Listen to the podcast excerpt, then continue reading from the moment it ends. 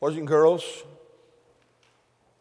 there was once a king who wanted to prepare his son to follow him.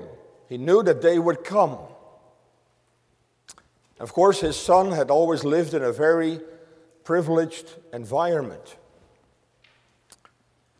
And his father knew that he could only be a good king if he would truly know his people. And so he said, Son, in order to prepare you to become king in my place, I want you for a number of years to dwell among the people. I want you to find, I specifically would like you to go to this mining village. Hide your identity and just dwell among them, live with them, and work with them. That's what he did for several years. He was one of them. He labored with them, he went to the mines, and suddenly he disappeared. And people wondered where he went. And he returned. And then the day came that his father abdicated the throne and turned the throne over to him. And one of the things he did is he traveled around his kingdom to meet with his people, including the village in which he had lived, including the people among whom he had dwelt.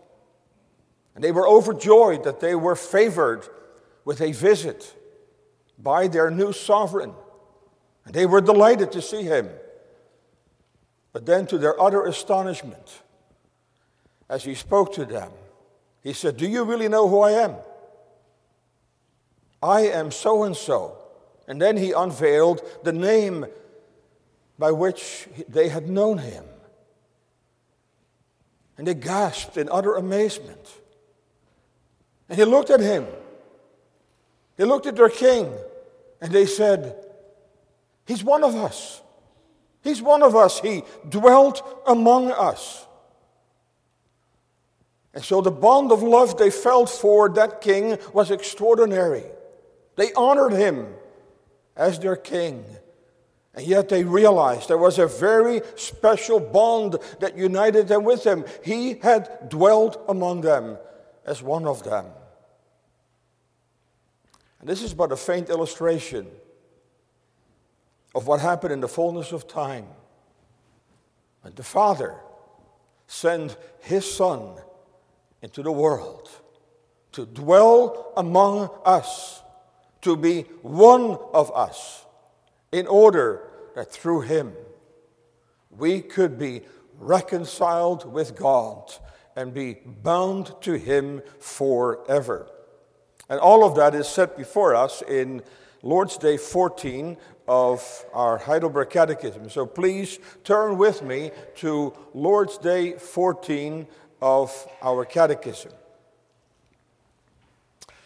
And there we read question 35. What is the meaning of these words? He was conceived by the Holy Ghost, born of the Virgin Mary.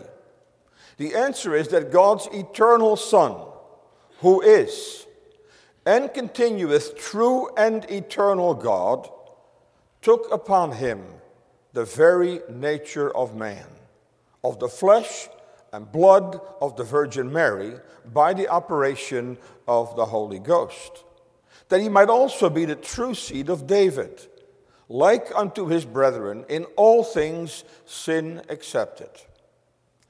Question 36 What profit dost thou receive by Christ's holy conception and nativity? The answer is that he is our mediator, and with his innocence and perfect holiness covers in the sight of God my sins wherein I was conceived and brought forth. And so this Lord's Day talks to us about the mystery of the incarnation of the Lord Jesus Christ. And incarnation is simply a word that's derived from the Latin and that literally means coming into the flesh. We read it together from John 1 and the Word was made flesh. That's what we mean by the incarnation of the Lord Jesus Christ. First of all, we will consider the nature of his incarnation. What does that mean? What happened? What happened at that sacred moment in Mary's womb? God's eternal Son, who is and continues true and eternal God, took upon him the very nature of man. So, the nature of his incarnation. Secondly, the purpose of his incarnation. Namely, that he might also be the true seed of David, like unto his brethren all things, sin accepted. And thirdly, the profit yielded by his incarnation. Typical for the Heidelberg Catechism, the Catechism doesn't just explain the doctrine, but it all, always makes it personal. And ask the question again, as it so often does. So, how do, what, do we, what benefit do we derive from this glorious reality? What does a prophet? Us to re, what profit does thou, again making it very personal, what profit does thou receive by Christ's holy conception and nativity? Nativity means by his birth. And of course, the answer is that he is our mediator, who with his innocence and perfect holiness covers in the sight of God my sins wherein I was conceived and brought forth. So, the nature of his incarnation, the purpose of his incarnation, and the profit yielded by the incarnation. In 1 Timothy 3, verse 16, so, boys and girls, that's another 3 verse 16 verse. Everybody is familiar with John 3, verse 16. God so loved the world that he gave his only begotten Son. Of course, that speaks of the incarnation as well. But try to remember that 1 Timothy 3, verse 16 is another very remarkable text. Because what do we read in 1 Timothy 3, verse 16? We read that great is the mystery of godliness. God manifest in the flesh. God, the eternal God, the creator of this vast universe, manifests in the flesh. But I want you to notice something, something I think is often overlooked and misinterpreted. Notice what it does not say. It does not say, Great is the mystery of divinity, great is the mystery of theology all of which is true. No, it says, Great is the mystery of godliness. And the language in the Dutch Bible is identical. Because, congregation, can you explain to me why is it that in this fallen, corrupt, sin infested world, why is it that there is godliness? Why are there throughout this world godly men and women who are living godly lives? That can only be explained in light of the incarnation. If Christ had never come into the world to be the Savior of sinners, if he had not come in the fullness of time to accomplish redemption, there would not be a single godly person in the world. Because by nature we are all fallen sons and daughters of Adam. By nature there is not an ounce of godliness in us. We are born with hearts that are hostile towards God and hostile towards His Word. But what has happened throughout the history of this world until this day? By God's amazing grace. Fallen sons and daughters of Adam, sinners, are transformed by the grace and power of God and they become godly men and women. But that's all the fruit, you see.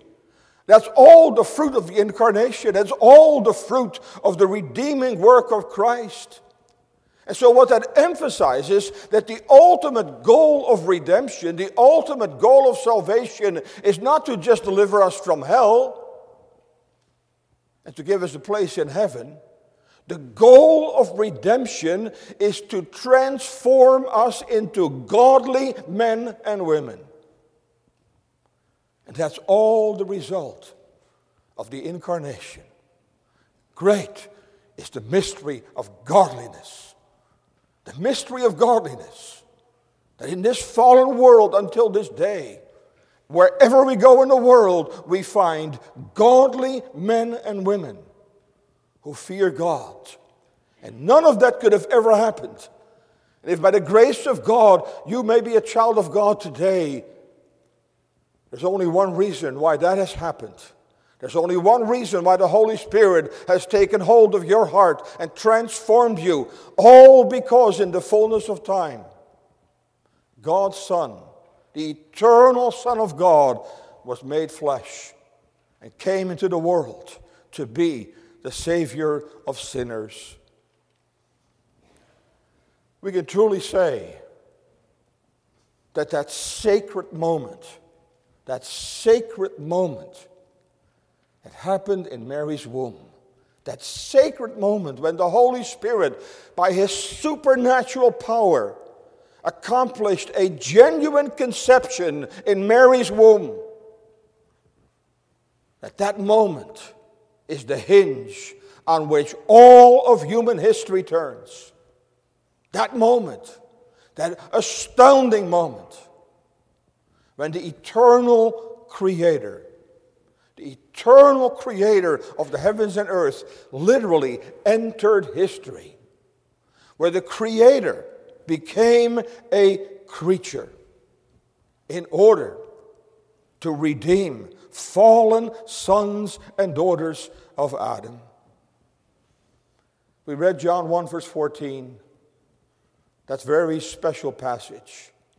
And the Word was made flesh and dwelt and tabernacled among us. He dwelt among us.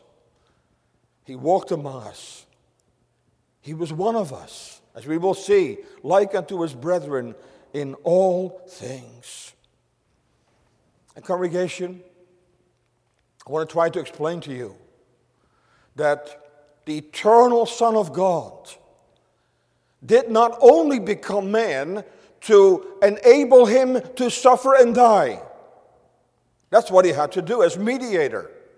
He had to bear the full consequences of our sin. And had he not been a man, he would have been incapable of suffering and dying. But there's much more that's going on. The meaning of the incarnation is infinitely beyond that. Because what happens in the incarnation congregation, something happens that will never be canceled. Something happened at that moment that will endure forever. Because at that moment, God and man are reunited. God and man are reunited in the very person of the Lord Jesus Christ, reunited with a bond that cannot be broken to all eternity. And you see, congregation, that is precisely what we mean by God's good pleasure. That's precisely why God sent his Son into the world. Because God's good pleasure is to bring fallen sinners back to Himself, back into a covenant relationship with Himself. And we know that God entered into that kind of relationship with the first Adam, our father.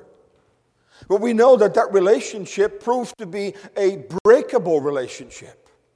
And so before the fall, God and Adam were united in this wonderful covenant love relationship. But that relationship was breakable. Now it is God's supreme wisdom that He sends the second Adam into the world in order to bring sinners back to Himself. But now God establishes a bond between himself and man in the person of his Son. And that's why that bond cannot ever be broken. That bond will endure forever. That's why, listen carefully, that's why the incarnation itself, that sacred moment, when God and man were united in Mary's womb, the incarnation itself is not part of Christ's humiliation. the circumstances under which it happened, they were deeply humiliating. After all, think of it that the eternal Son of God was conceived in the womb of a sinner. This was not an immaculate conception.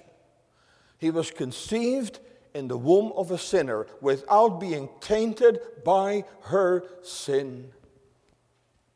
But you see, but the incarnation itself, because if the incarnation, listen carefully, if the incarnation itself, if that were part of his humiliation, you know what that means? That means that Christ will be forever humiliated.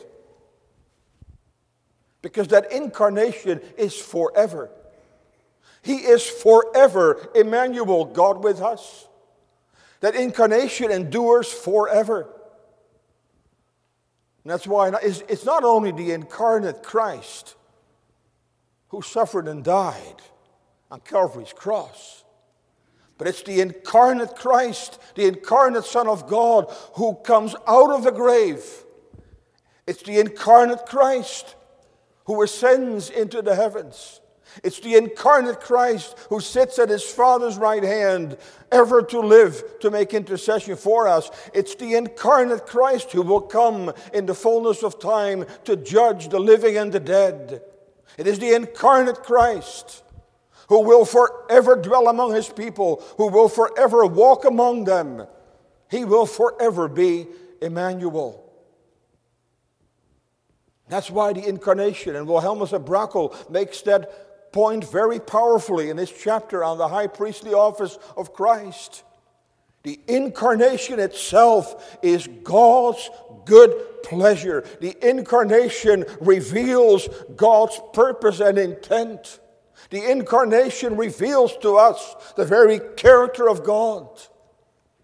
The incarnation reveals to us that it is God's eternal good pleasure to be united to a creature that bears his image. And that's why when Adam and Eve sinned, God could not deny himself. That's why, as you know, when he calls them out of hiding, he tells them, You have broken your relationship with me. You have believed the lie of my enemy. You have forged a friendship with Satan. But I'm going to break that friendship. And I'm going to send the seed of the woman in the fullness of time in order that we can be reunited together. In order that that broken bond can be restored. But now in the second Adam, the Lord Jesus Christ. And that's why the Apostle Paul cries out in holy amazement, Oh, great is the mystery of godliness. That's why we have this astonishing passage in the Gospel of John, chapter 1, verse 14. It says, And the Word was made flesh. That in itself is so significant that it doesn't say the Son was made flesh, which is true, but it says the Word was made flesh. And why is that so important? Well, again, boys and girls, when you think of words, so what do we use words for? Well, we use words to express our thoughts.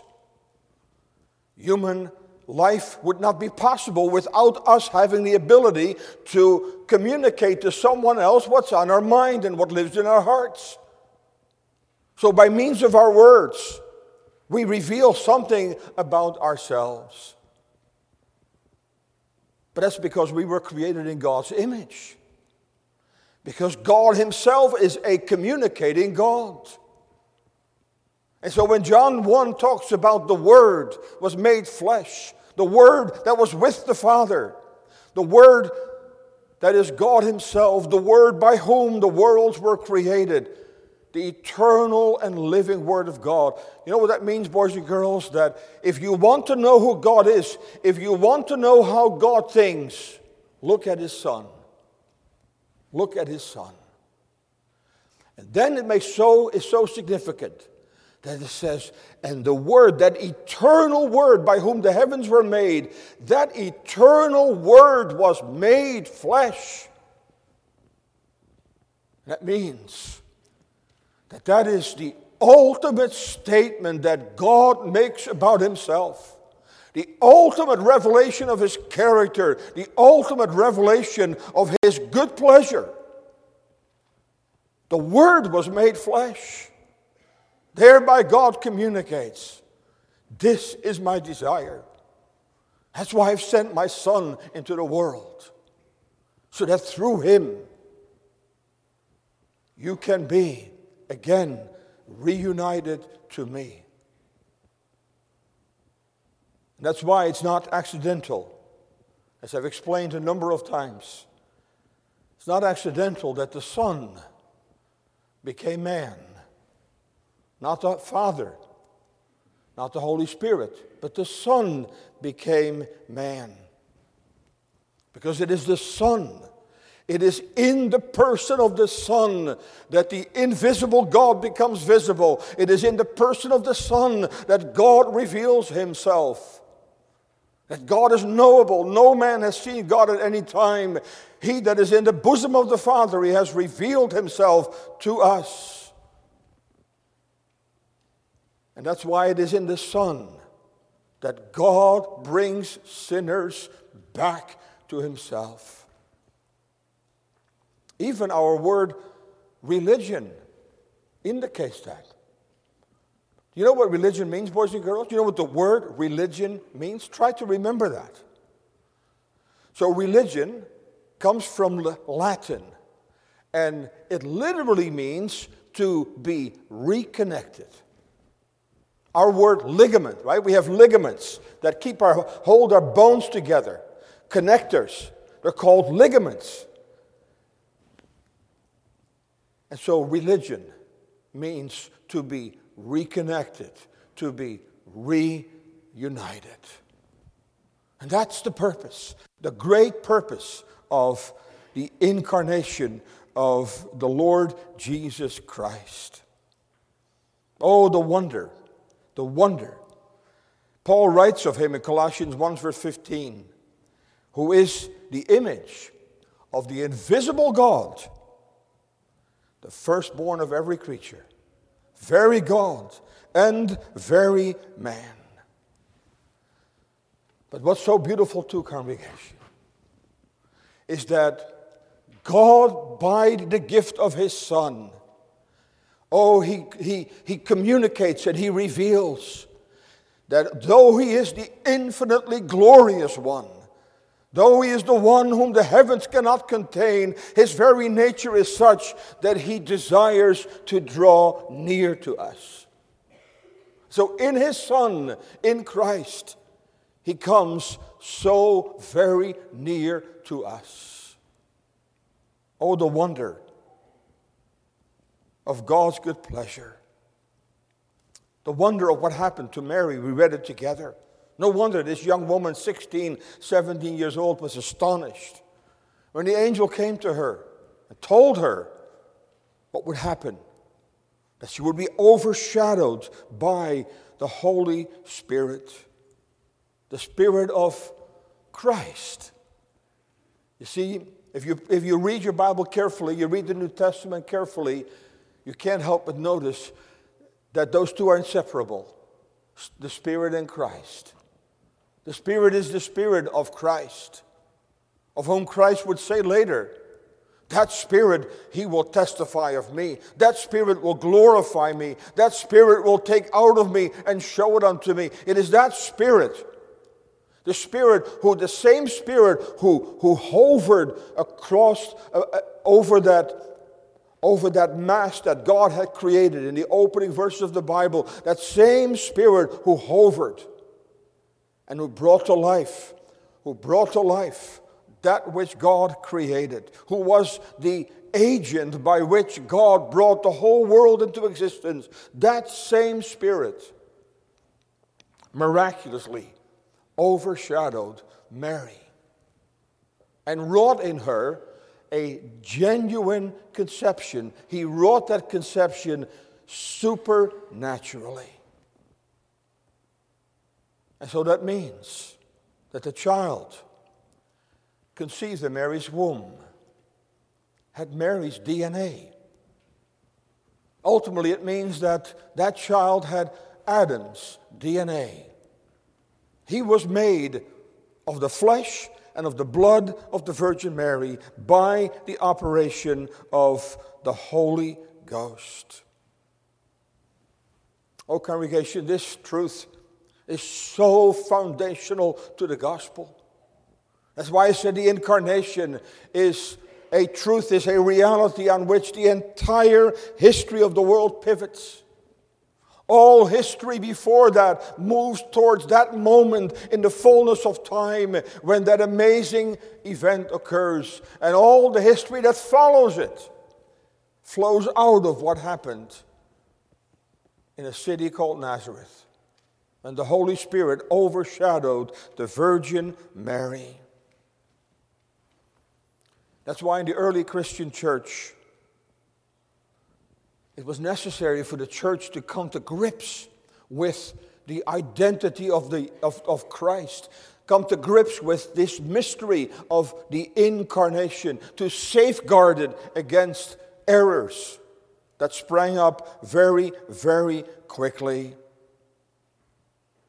And so early in the history of the church, an error surfaced which is known as Docetism. And that, what that simply means, that fancy word simply means that those who believe that, they, they denied that Jesus' humanity was real. They said it was just an appearance of humanity. Just like in the Old Testament, Christ would appear in the form of a man. He appeared to Joshua, he appeared to Abraham, and various other times. But he only appeared as a man. That was not a real humanity. And so those in the early church who denied that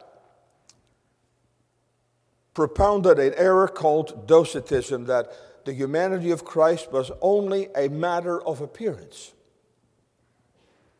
And that error was already rearing its ugly head, even when the gospel, when the apostle John was writing at the end of his life. So, what does he write in 1 John 4, verse 1 and 2? He says, Beloved, believe not every spirit, but try the spirits whether they are of God, because many false prophets are gone out into the world. Hereby know ye the Spirit of God. Listen carefully. Every spirit that confesses that Jesus Christ is come in the flesh is of God.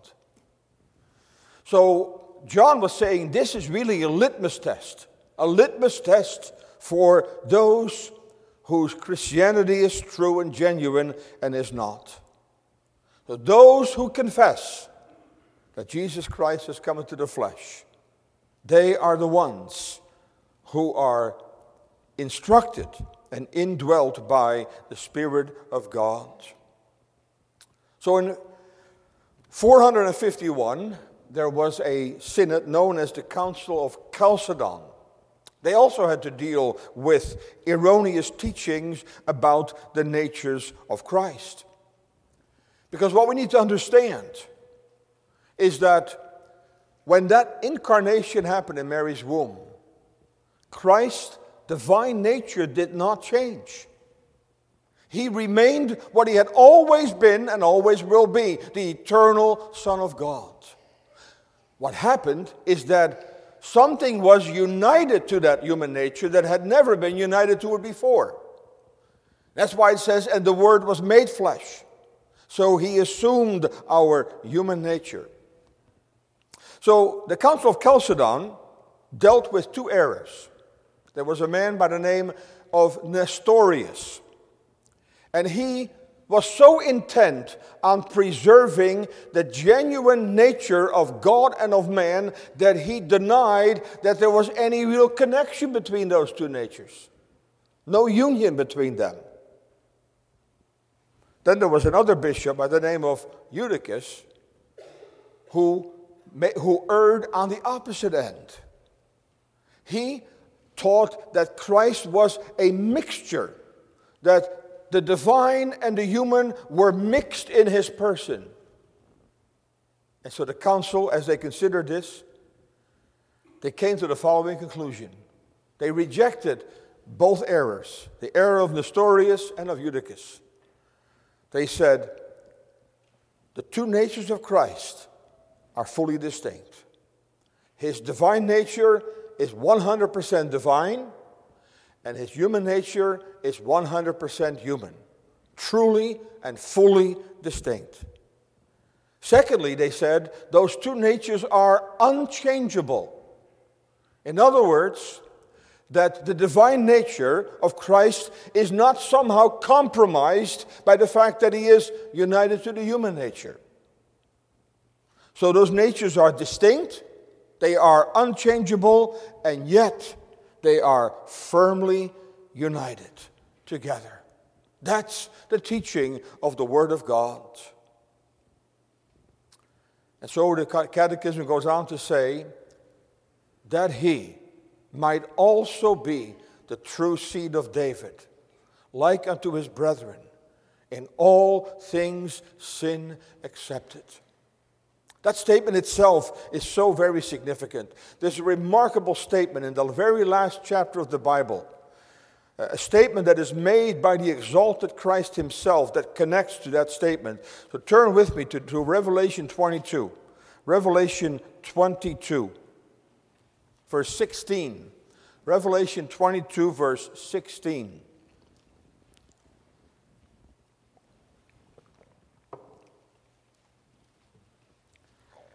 And there we read, here Christ is speaking, the exalted Christ is speaking. I, Jesus, have sent mine angel to testify unto you these things in the churches. And now notice what he says about himself. This is one of those I am statements. He said, I am the root and the offspring of David. I am the root and the offspring of David. Congregation, that statement is so very important. There, Christ, as it were, gives a summary of all the teaching of the Word of God about Himself. And He's saying, This is who I am. I am David's God, and I am David's son. I am David's God as to my divine nature, and I am David's son as to my human nature. That's who I am. I am the root and offspring of David, the true seed of David. Like unto his brethren in all things, sin accepted. No congregation, you know that all through the Old Testament, there is the promise that such a Savior would come.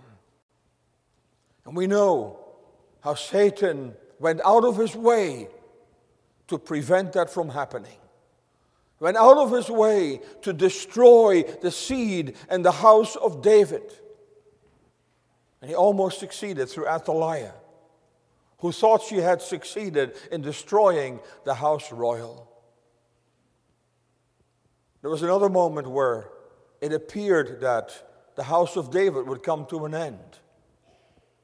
That's when Hezekiah became deathly ill and he had not given birth to his son. That's why he wept so bitterly. Hezekiah, a man who feared God, a man who wholeheartedly believed in God's promises, a man who longed for the coming of the Messiah, who knew that God had promised that out of the house of David the Messiah would come, and here he was about to die without a son. And God then hears his prayer and he extends his life. And he gives birth to a son who initially proved to be an exceedingly wicked son, Manasseh. And yet, even that man was transformed by the grace of God. And so the line of David was not broken. Just this week, I heard someone quoting the late Reverend Den Butter from P. Den Butter, who recently passed away, who uh, wrote a book also about Israel and God's purposes with Israel. And I think I referenced it in my prayer, and I was struck by this statement. He said, What do we see in the Old Testament? We see in the Old Testament that Satan goes out of his way to keep Christ from coming to Israel. And he failed. But he says, now what we're seeing is that that same Satan is trying to prevent that Israel will come to Christ. And that's why that nation is the target of his anger, the target of all the violence that he, that he actually uh, uh, garnishes against that nation. And that's why God has supernaturally preserved that nation and will supernaturally preserve it. Because not only has Christ come to Israel, but we know that ultimately Israel will come to Christ. All as a result of the incarnation.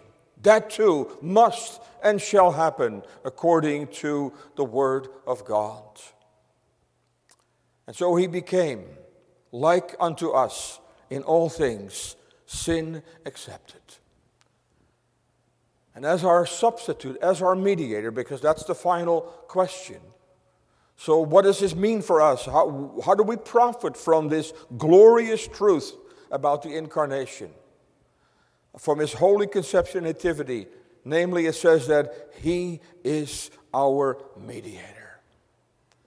A congregation, in order for that broken relationship between God and man, for that broken relationship to be restored again. He had to become our mediator. He had to become our substitute.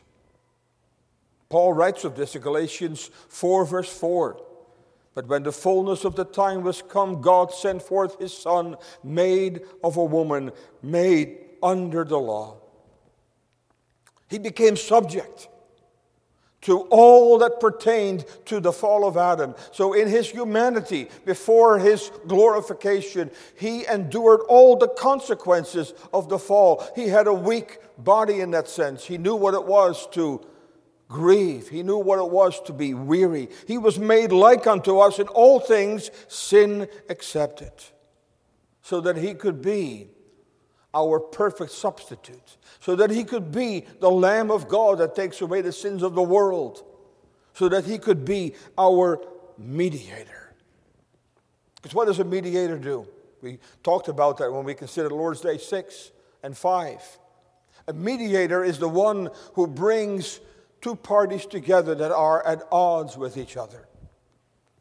So when there's a labor dispute, we've just had a lengthy labor dispute with the UAW and then mediators get involved to try to bridge the gap that separates the employer and his employees. And a successful mediator will achieve precisely that.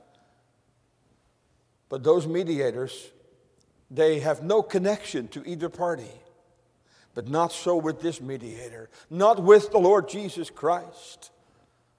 Oh, Jesus Christ, as mediator, fully represents his Father's interests, and at the same time, fully represents the interest of his people.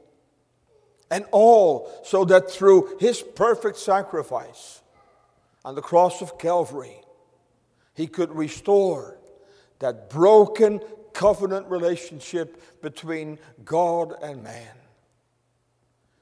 And that's why this is so important, congregation. That's why this is so immensely comforting also for God's children. Because, dear believer, your salvation is so secure in Him, so absolutely secure.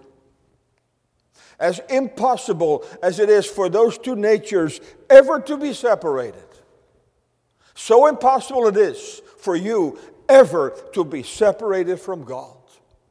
That's why Paul could cry out triumphantly at the end of Romans 8 Nothing, nothing shall separate us from the love of God which is in Christ Jesus. You see, that bond that unites the divine and the human nature, that bond is the everlasting warranty of your salvation. Because in Him, God is forever united to us. And in Him, we are forever united to God. In Him. Oh, He is. He is the very bond that unites God and His people. Oh, thanks be to God for such a mediator, for such a Savior. What profit dost thou receive? That He, He, the Emmanuel, He is our mediator. Oh, congregation, is He, is he yours? Is He your? Do you need such a mediator? Do you need such a Savior? A Savior to reconcile you with God. A Savior through whom you, a fallen, wretched, hell worthy sinner, through that you can be reconciled to God and be restored into His favor. And that's why that mediator, in his perfect humanity, had to suffer and die in your place. That's why he had to be wounded for your transgressions. He had to be bruised for your iniquities. That's why the chastisement of your peace was upon him. Because only through that sacrifice could you be reconciled with God. But what he accomplished as mediator, what he accomplished as Emmanuel, is so perfect and so complete that nothing is more secure than your salvation and your redemption. A congregation, God is so desirous that his people understand this, so desirous that they would rejoice in the fact that we have such a mediator, that we have such a high priest.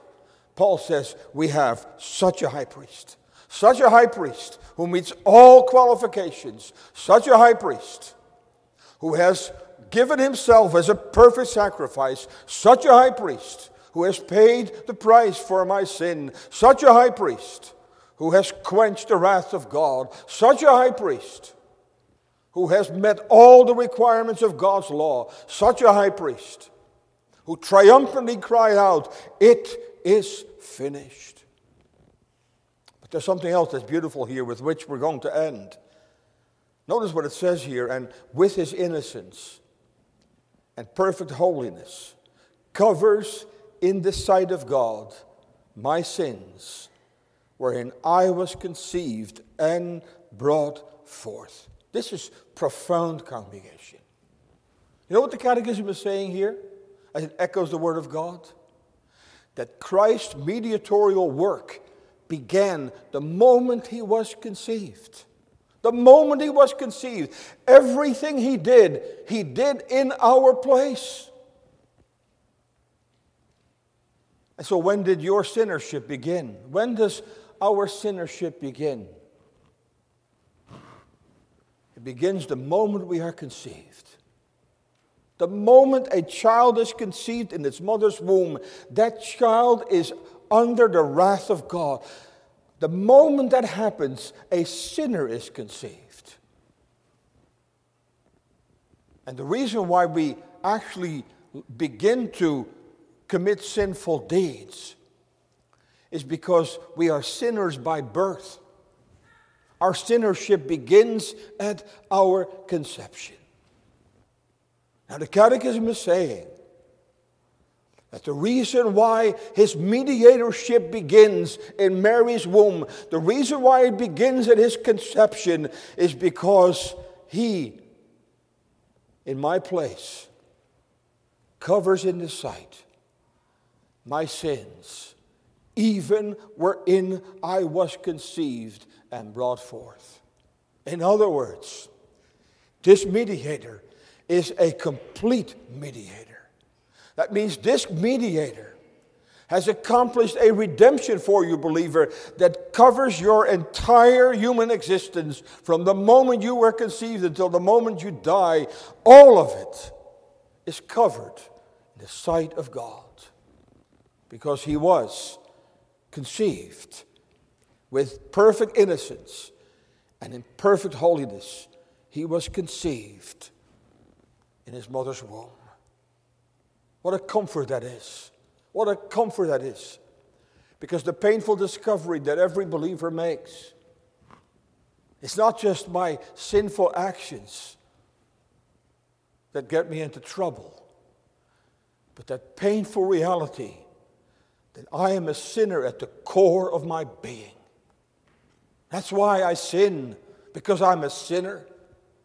And then this glorious truth that Christ is a complete Savior, and that for your sake, to save you and to redeem you, He was conceived in the womb of a sinner, conceived in Mary's womb, so that he could cover your sins, your sinful root, your original sin, your sinful core, so that he could cover it completely and accomplish for you a full and complete redemption. And that's the beauty of the sacrament of baptism. Because what baptism signifies is that our children need a Savior the moment they are conceived. That's the testimony of baptism. And baptism, baptism communicates to us visibly that God has provided a Savior, God has provided a mediator that covers everything in the sight of God, even my sin in which I've been conceived and brought forth. Oh, what a Savior. Oh, what a mediator we have. Thanks be to God for his unspeakable gift. There, the Apostle Paul, he was a humble man. He said, I only, I only see through a glass darkly. I only know a little bit. And he said, This Christ is so glorious. This Savior is so magnificent. My words are inadequate. I don't even begin to know how to begin to describe the beauty and the preciousness of that Savior. Oh, thanks be unto God for his unspeakable gift. 1 John 4, verse 9 In this was manifested the love of God toward us, because that God sent his only begotten Son into the world, that we might live through him. Congregation, do you need such a mediator? Is this Christ precious to your soul? Is this the Savior you need? Is the Christ who fits your soul as a key fits a lock? By nature, we don't need him. But that's the work of the Holy Spirit who uncovers our sin for one reason to make room for this precious mediator. That's his work. So that we will recognize this is exactly the kind of mediator they need. This is the one through whom I can be reconciled with God. This is the one through whom I can be restored into his favor. Oh, congregation, is this Christ precious to you? Do you need such a Christ? Do you need such a Christ who is a complete Savior who saves us to the uttermost. Because God forbid that you would end your journey without this mediator. Because apart from this mediator, your sins in which you're born and conceived, those sins condemns you. Those sins provoke God to wrath. Apart from this mediator, you will find God to be a consuming fire. But thanks be to God that God continues, precisely because of who He is, God continues to draw near to us in the preaching of the gospel, to unveil to us that mediator whom He offers freely, fully, without money and without price, and whom He declares if you believe in my Son, I, against whom you have sinned, if you believe in my Son, I will pardon you and I will restore you into my favor. And so I'm sending you home with the question that Christ asked his disciples What think ye of Christ? Amen.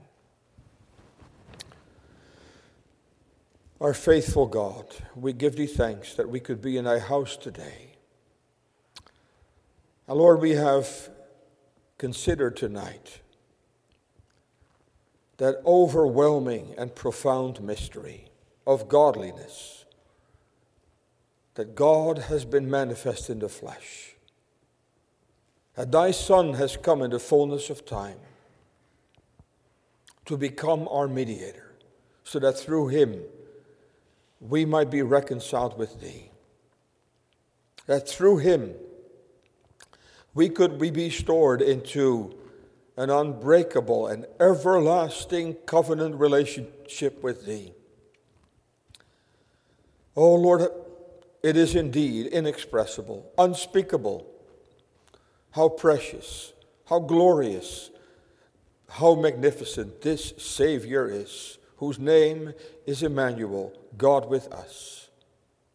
And Lord, may we seriously consider that question also presented to us. What do we think of this Christ and of this mediator? And Lord, we pray that by grace, our confession would be with the bride. When she was asked to describe her bridegroom, and she said, He is white and ruddy. He is the chiefest among 10,000, yet he is altogether lovely. Go with us into this new week. Bless the labor of our hands. Keep us safely from harm and danger. Gather with us again this coming Lord's Day. And we ask it all in Jesus' name. Amen.